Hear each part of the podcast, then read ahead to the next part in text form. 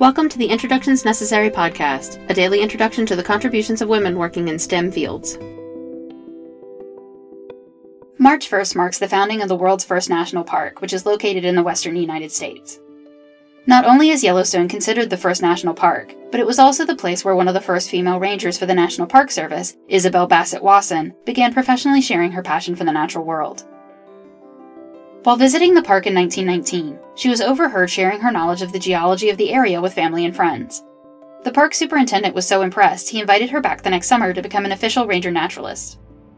After she earned her master's degree in geology from Columbia University in nineteen twenty, she did return to Yellowstone, becoming the park's first female ranger.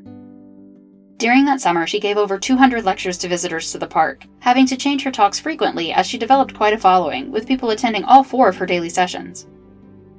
She was asked to train the hotel bellhops to give the same lectures, but felt it would be better if college students with more knowledge of the geology of the park were hired over the summer, leading to the tradition in many national parks of college students as summer naturalists.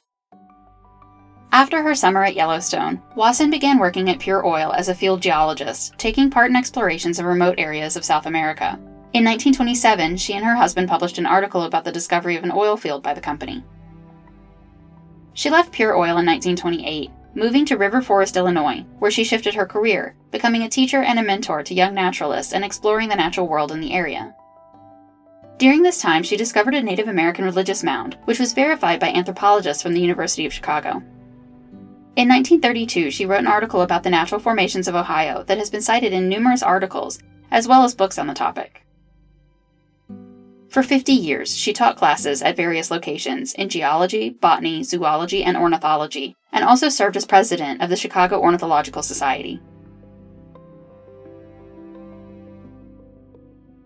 Introductions Necessary is a production of Nine Hour Films. Our music was composed by Kristen Baum.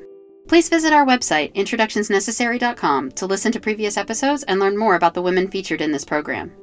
We would love for you to introduce yourself to us on Patreon. You'll get the latest updates and find out how to support the podcast on patreon dot com slash nine hour films. Thank you for listening.